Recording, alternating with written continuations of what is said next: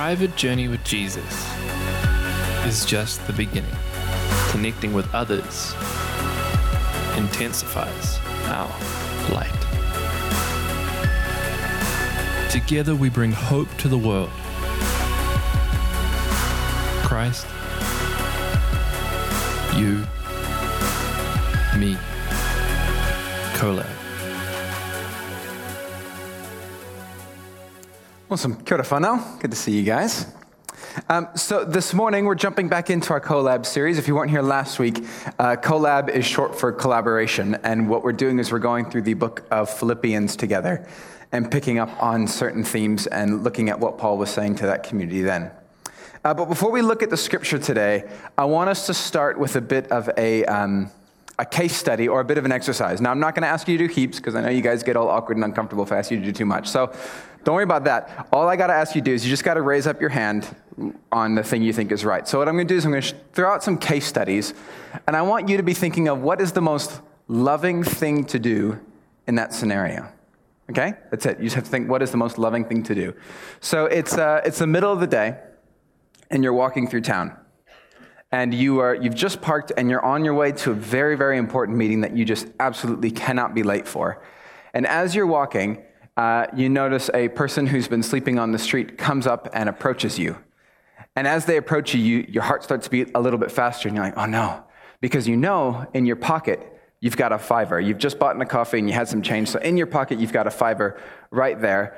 And this person comes up and tells you hey look i'm sorry. I don't want to bother you. I've just had a really really rough week and uh, the day is coming through and I've got no money for food. Uh, do you have any money that you could spare?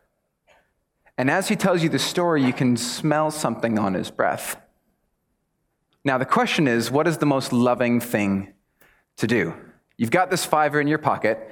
You can either give it to him or you can say, Sorry, I can't, and you can make it on your way to the meeting right? So these, these are your two options, and you need to decide what is the most loving thing to do. There's no judgment. All you got to do is raise your hand. It's okay. How many of you would give him the fiver in your pocket? Okay, cool. How many of you would say, Sorry, I got to get to my meeting? How many of you feel too awkward to raise your hands? There we go. All right. So we're conflicted. All right. Uh, another hypothetical question. Uh, so imagine you are a parent. Now, I know not everyone is, but imagine you are a parent and you've got a couple kids in your house, and your oldest child, uh, she's, she's 17, and she started hanging out with the wrong crowd. And so she started drinking and she started doing drugs. And you've noticed recently she's brought the drugs into the household and she's doing drugs in your house and you're at this stage where she's 17 and you're not quite sure what to do. And so you have this dilemma of do you put down a hard line and say no? And if you say no, she's probably, you have to kick her out. So you have this choice of do you kick her out because she's going to be a potential bad influence on your other children who are watching her doing drugs in your own household? But if you kick her out, you know that she might very likely go and stay with one of her friends' house or end up with that group. She's already in the wrong crowd.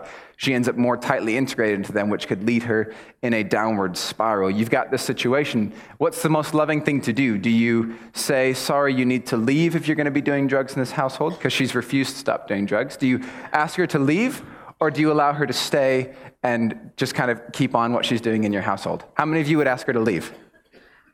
Oh, okay. How many of you would let her stay? Okay.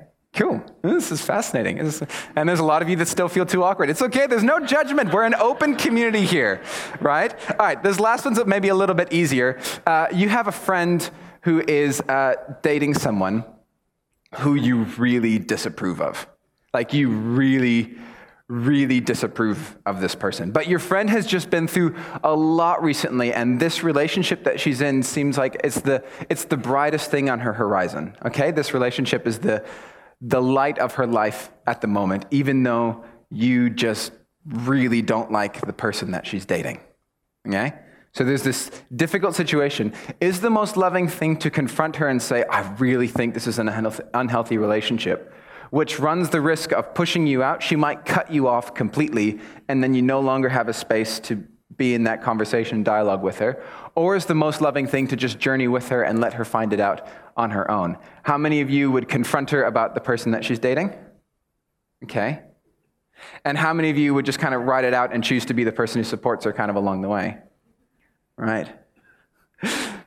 See, to me, this is, this is fascinating because this, mo- this morning, what we're going to be talking about, if this will work, haha, we're talking about is love. And it's a funny thing because it's often something that we talk about. We're like, oh, love is wonderful. You just need to love people. As Christians, we just need to be really loving. We should just always love people. But even in this room, just us in this room who theoretically would be on a similar page, there's wide difference on what we assume to be the most loving thing to do. And so we can all say that, yeah, we want to be loving, but how that love works out can be very, very different which makes it very, very difficult and complex if we're all trying to love one another, but that definition of love seems to change all the time from person to person. So, love is what we're looking at. So, just recapping a little bit last week, we had this wonderful moment where Paul was talking to the Philippians, and he's doing in this opening prayer where he's just so thankful and joyful for who they are. He says, I thank my God every time I remember you. In all of my prayers for all of you, I always pray with joy and the reason that we looked at this, why was he so filled with joy? Why was he so excited about the Philippians? It's because of their partnership in the gospel from the first day until now. And we realized that partnership isn't just the fact that they gave him some money to help him while he was in prison. This word partnership is this word koinonia. It was this, he was so thankful because they lived the Christian community. By the way that they loved one another and cared for one another, they were proclaiming the gospel to everyone around them. And he was just so thankful for that.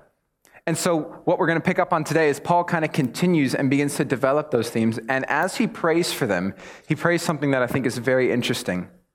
So, he continues on saying, It's right for me to feel all this way about all of you, since I have you in my heart, whether I'm in chains or chains or defending and confirming the gospel, all of you share in God's grace with me which is to say, look, I can trust you and you know that I love you because you share in the same struggles that I do. You, you are undergoing the same similar persecution in Philippi that I am facing here in Rome while I'm in jail. And God can testify how I long for all of you with the affection of Christ Jesus. So, again, the sense of overflowing love and pride for this community in Philippi. And then Paul moves forward into a prayer, and it's this prayer that I think is fascinating. And this is my prayer that your love may abound more and more in knowledge and depth of insight, so that you may be able to discern what is best and may be pure and blameless for the day of Christ, filled with the fruit of righteousness that comes through Jesus Christ, to the glory and praise of God. First of all, that's a very eloquent and beautiful prayer. I wish I could one day pray as cool as Paul prays. But then no one would probably understand me, and we'd need sermons to understand prayers, which would be counterintuitive. Um, it's coming through, isn't it? So there's one thing that I think is fascinating, and it's this line of he prays that their love will abound more and more, which is fascinating because he spent the whole first few verses talking about how great their love for one another is. And what's his main prayer that he prays for them? He says, I pray that your love will abound more and more. And then he uses two words that we normally don't connect with love. I pray that your love will abound more in knowledge and in insight, which is odd because for us, love is often an emotional thing. It's a sense of caring for someone. It's a, a, sense of, oh man, I really want to love this person. I, I like them. I want to hang out with them. Instead, Paul's prayer is that the love grows not in emotion, but in knowledge and in insight.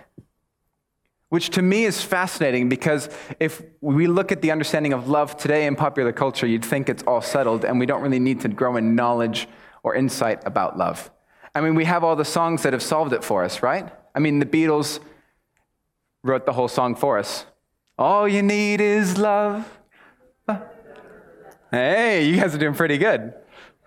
Or um, as the famous crooner, what the world needs now is love, sweet love. There you go. See?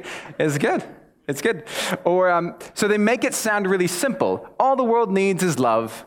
Love is all you need. If the world just had more love, it'd be simple. To me, this whole viewpoint was epitomized last year at the Super Bowl. I know probably don't watch a lot of the Super Bowl because I'm American. It's a religious rite that you have to. The Super Bowl is America's greatest religious ceremony. And uh, what happened was Coldplay performed. And at the end of their performance, they did this fascinating thing where they got this entire crowd to flip up these cards and it turned it all into a rainbow, which is so cool. And the main tagline, if you can't read it, says, Believe in love. Which is cool, eh? You're like, wow, good on you, Coldplay. But at the same time, after I, when I first saw it, I thought, this is so cool. But the more I thought about it, the more I became frustrated because I was like, well, if it was that simple, we'd have done it already, right?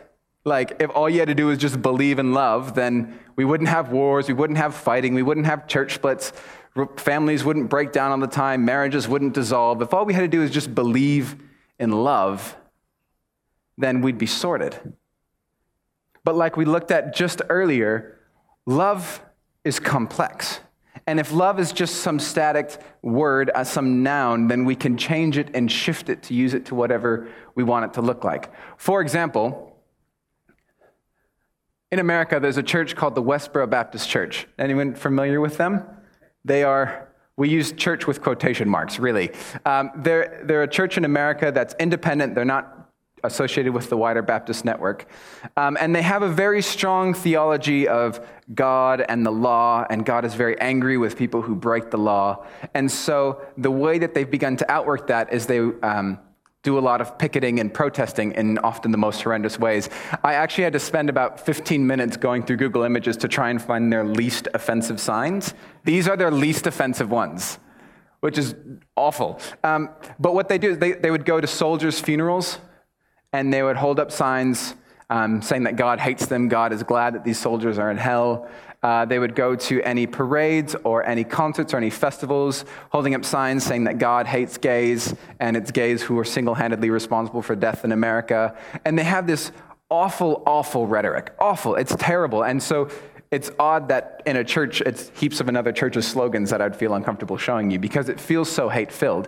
The great paradox is all of us can look at that and say, that is obviously not loving, right?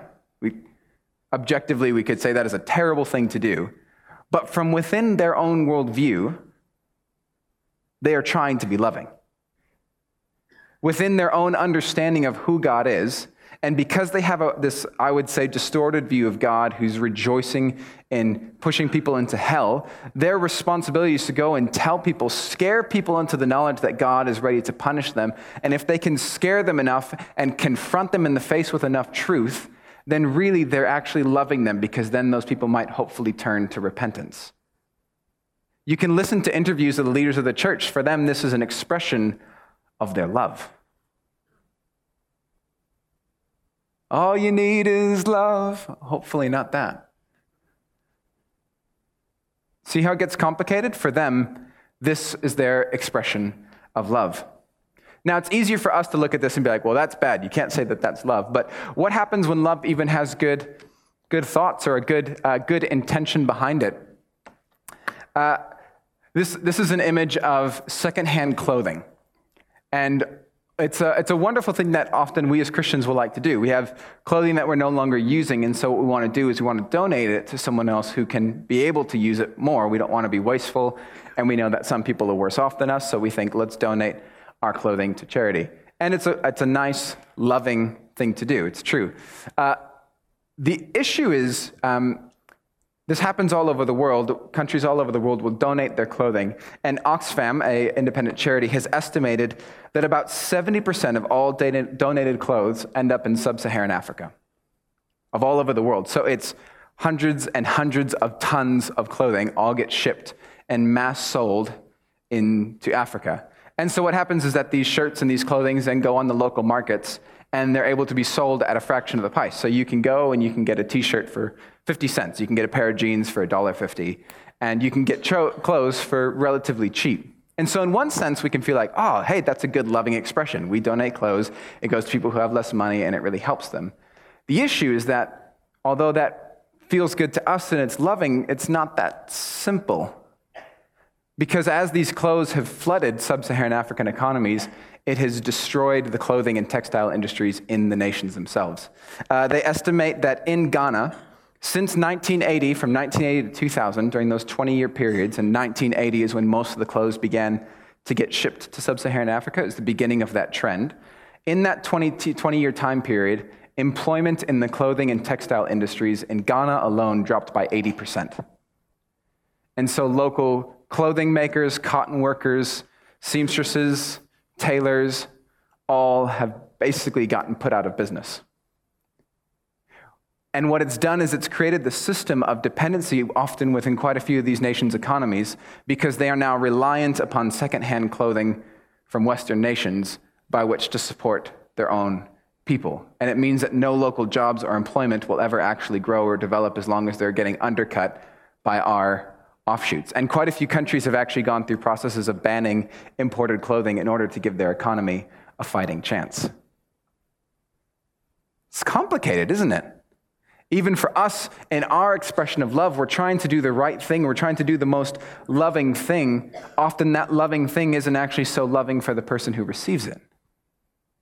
Love is complicated, it's, it's complex, it doesn't always fit into the boxes that we necessarily think. And I think this is the reason why Paul wrote to the Philippians. Can you imagine the Philippians, right? They're this, we talked about this last week. They're this young, struggling church made up of all kinds of different people. We looked at uh, the Roman soldier, we looked at Lydia, who was a dealer, a merchant of cloth. There was the slave girl who had the demon cast out of her, a widely different group. And you can imagine as they're facing the pressures of a Roman society, where everything they do is an offering and of allegiance to Caesar, but they need to somehow say that Jesus is actually Lord and Savior instead of Caesar.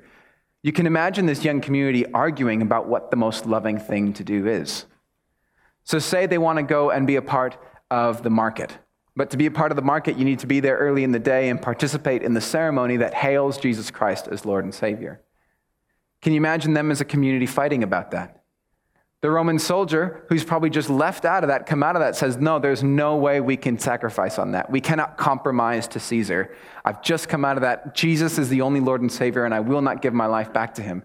But then imagine Lydia, who's a merchant, saying, Well, look, if we're there, we're not necessarily affirming Caesar is Lord, what we're doing is we're engaging relationship with our local communities. Maybe we shouldn't worry so much about these sacrifices or notes of incense to Caesar. Maybe it's the most loving thing for us to do is an engage in the community and the economy of our local group. And maybe the young slave girl's looking at it saying, but you both are still propagating the system by which slaves are still kept. None of you are challenging that. So, how is the most loving thing to do to give money to people who are going to go buy and sell slaves? Can you imagine how complicated it was? How do you know how best to love? How do you even know what love looks like in your local context? And this is why I think Paul's prayer is so fascinating. That your love may abound more in more in knowledge and in depth of insight. Grow more in knowledge and an insight. Grow more in knowing how to love. And why do we need to grow? So that you may know what is best. And you'll be able to understand how to remain pure and blameless for the day of Christ, filled with the fruit of righteousness that comes through Jesus Christ. Have you faced, have you been in that scenario where you've tried to love someone Often, this comes apart most easily in our close relationships with partners, spouses, and family members. As we try to do the loving thing, it ends up blowing, in our face, blowing up in our faces. And we are left wondering, well, what am I meant to do here? How am I meant to love this person when they make it so hard for me to love them? Paul realized that the Philippians must have been going through that. And so, to me, the most fascinating thing about this is how did they grow through knowledge and an insight? Because as we can see, if love is just this word that remains up here in the ether, then we can twist it into whatever we want it to be. Well, loving is the most, the most loving thing I can do is tell people they're going to hell. Well, loving, the most loving thing I can do is give all my clothes away and undercut other economies. Loving, love is the most, the lowest loving thing I can do is just sit here and not bother people with something. I probably shouldn't confront them because that wouldn't feel very loving to them. As long as love stays as this term, then it can be changed and twisted into whatever we want. And there's no knowledge, there's no insight. It's, it's, it's too fluid. But there's one phrase in here that Paul says that I would glance over but is so fascinating. It's this last line of the fruit of righteousness that comes through Jesus Christ. Love, knowledge, insight, and fruit that comes through Jesus Christ.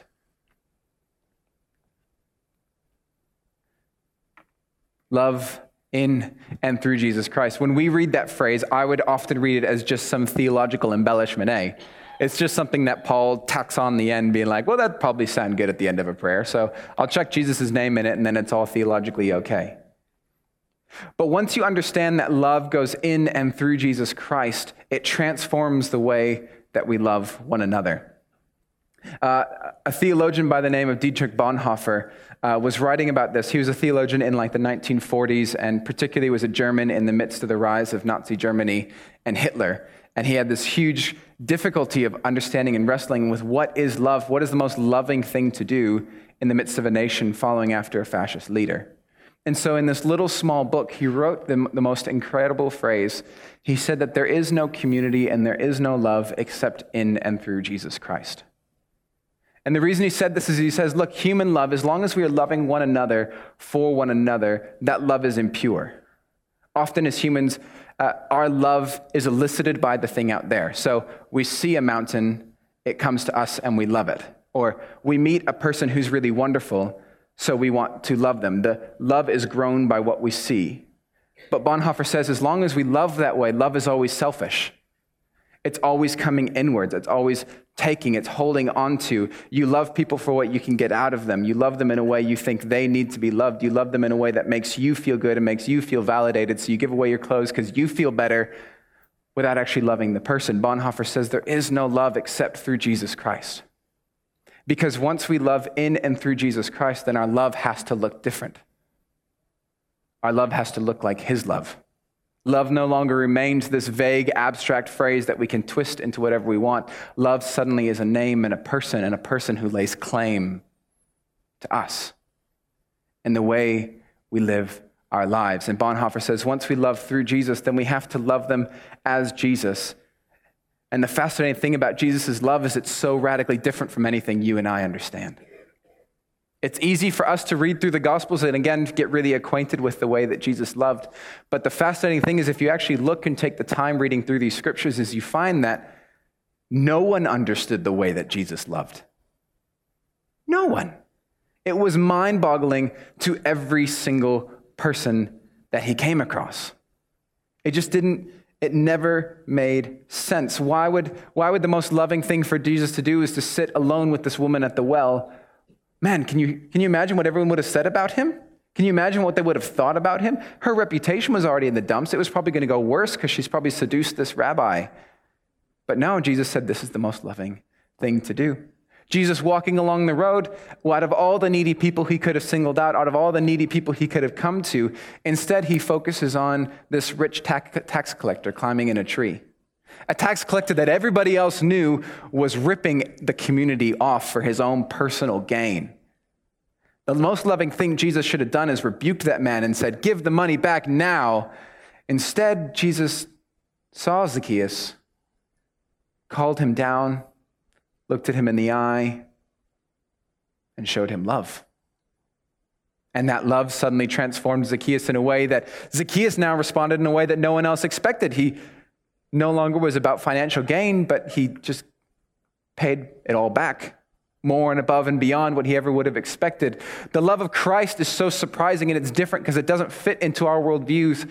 The love of God is not grown by what comes out of it. The love of God finds what's undeserving of it and transforms it into what it needs to be. God's love creates that which it loves. It's the crazy love of Jesus Christ that on the cross, being tormented and beaten by people sick and caught in their own selfishness and blinded by their own pride, it's a love that is able to say, Father, forgive them.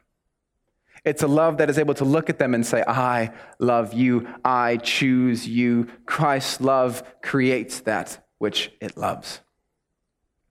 And so when Paul is talking about let your love grow in knowledge and in depth of insight through Jesus Christ, what he's saying is we need to keep on understanding who Jesus is and learn to love in and through him. Because as we learn to love in and through Jesus, we are no longer bound to these vague, weird loves that allows us to do whatever we want, that allows us to twist love into whatever weird manipulation that we would like at the moment. Instead, that love lays claim to us, and we now have to love in a certain way, but we are freed to love in the creative, crazy way that God loves. Let me give you an example. In 2006, in uh, Lancaster, Pennsylvania, in America, there's a Amish community. Now, uh, if you don't know about the Amish, it's a small uh, Mennonite, it's a religious Christian community, but the way they outwork their faith is they do a bit more separation off from the modern world. They try to uh, live a simple life without heaps of complexities or heaps of technology or heaps of uh, interaction. They try to live a simple faith, a simple life with their local community. A wonderful, wonder, a little bit different from how you and I would probably express our faith, but still a wonderful Christian group. And in 2006, uh, as they gathered uh, in a small school for their community, about a couple, 20, 20 or so kids, a man came in w- with a gun and rallied the kids in the school. And they had this long holdout until after a period of a few hours, and the police, this man shot 10 of the children, killing five of them before turning the gun upon himself and it just broke apart this community. It was, it was horrible and it was tragic. It was senseless. It was evil. The only way you can describe it is evil and horrible as to what happened there. But the fascinating thing isn't what just happened with the shooter, it's the way this community responded, and the way they responded exemplifies that creative love of God that is so different from what the world would expect. When they heard that their daughters had been wounded or killed, the families of these girls mourned and they wept. But then that same day, that very same day that they found out, they got up together as a group of families and they drove to the house of the shooter. They went to his wife and they went to his kids and they wrapped their arms around them and said, We love you. We are so sorry for what has happened to you and to your family. We weep and we mourn with you. They brought food packages, and over the next period of months, they cared for this family. And at the funeral of the shooter, which was only a day after the funeral of the families whose children had passed away, the funeral of the shooter, the entire Amish community went to the funeral to support this family to support them in their grief and in their loss. And when news reports talk back about it, everyone is astounded because actually the Amish community far outnumbered the non Amish community who were there to support that family. That is this creative love of God that doesn't fit into normal, our normal standard boundaries. It's, it's radical, it's weird, it's different, it's love in and through Jesus Christ. Because this Amish family knew that Christ loved this family. And Christ mourned with this family, so they were going to go mourn with them because Christ was there. You realize how this is why Paul was saying when you look at this original group in Philippi, grow in knowledge and in depth of insight that you might love in and through Jesus Christ. Love creatively. When you think about your local community and each other, love as Jesus would. And when you love as Jesus would, then it's concrete. It can't be vague. It can't be abstract because there is a living person who is guiding us in how to love like him because he is here with us, filling us with his spirit, leading and guiding us to love like him. And so today, that challenge still echoes through. That prayer that Paul prayed still carries through to you and to me as he prays that we would grow, our love would grow in knowledge and in depth of insight, so that we may discern what is best and remain pure and blameless for the day of our Lord Jesus Christ, full of the fruits of righteousness, all through Jesus. And so the question is when you think of your love and your context, the people that you have to love, because all of us are in difficult situations. All of us have to navigate complex relationships and intricate patterns and different groups of people. How is your love? Is your love being shaped by this radical, crazy love of Jesus Christ? Are you washing yourself? It's why we come and we look at his word over and over again, because we need to constantly be re surprised by the gospel so that we might love as creatively as Jesus did. And so for us, may we love as creatively in and through the power of Jesus Christ. Let's pray.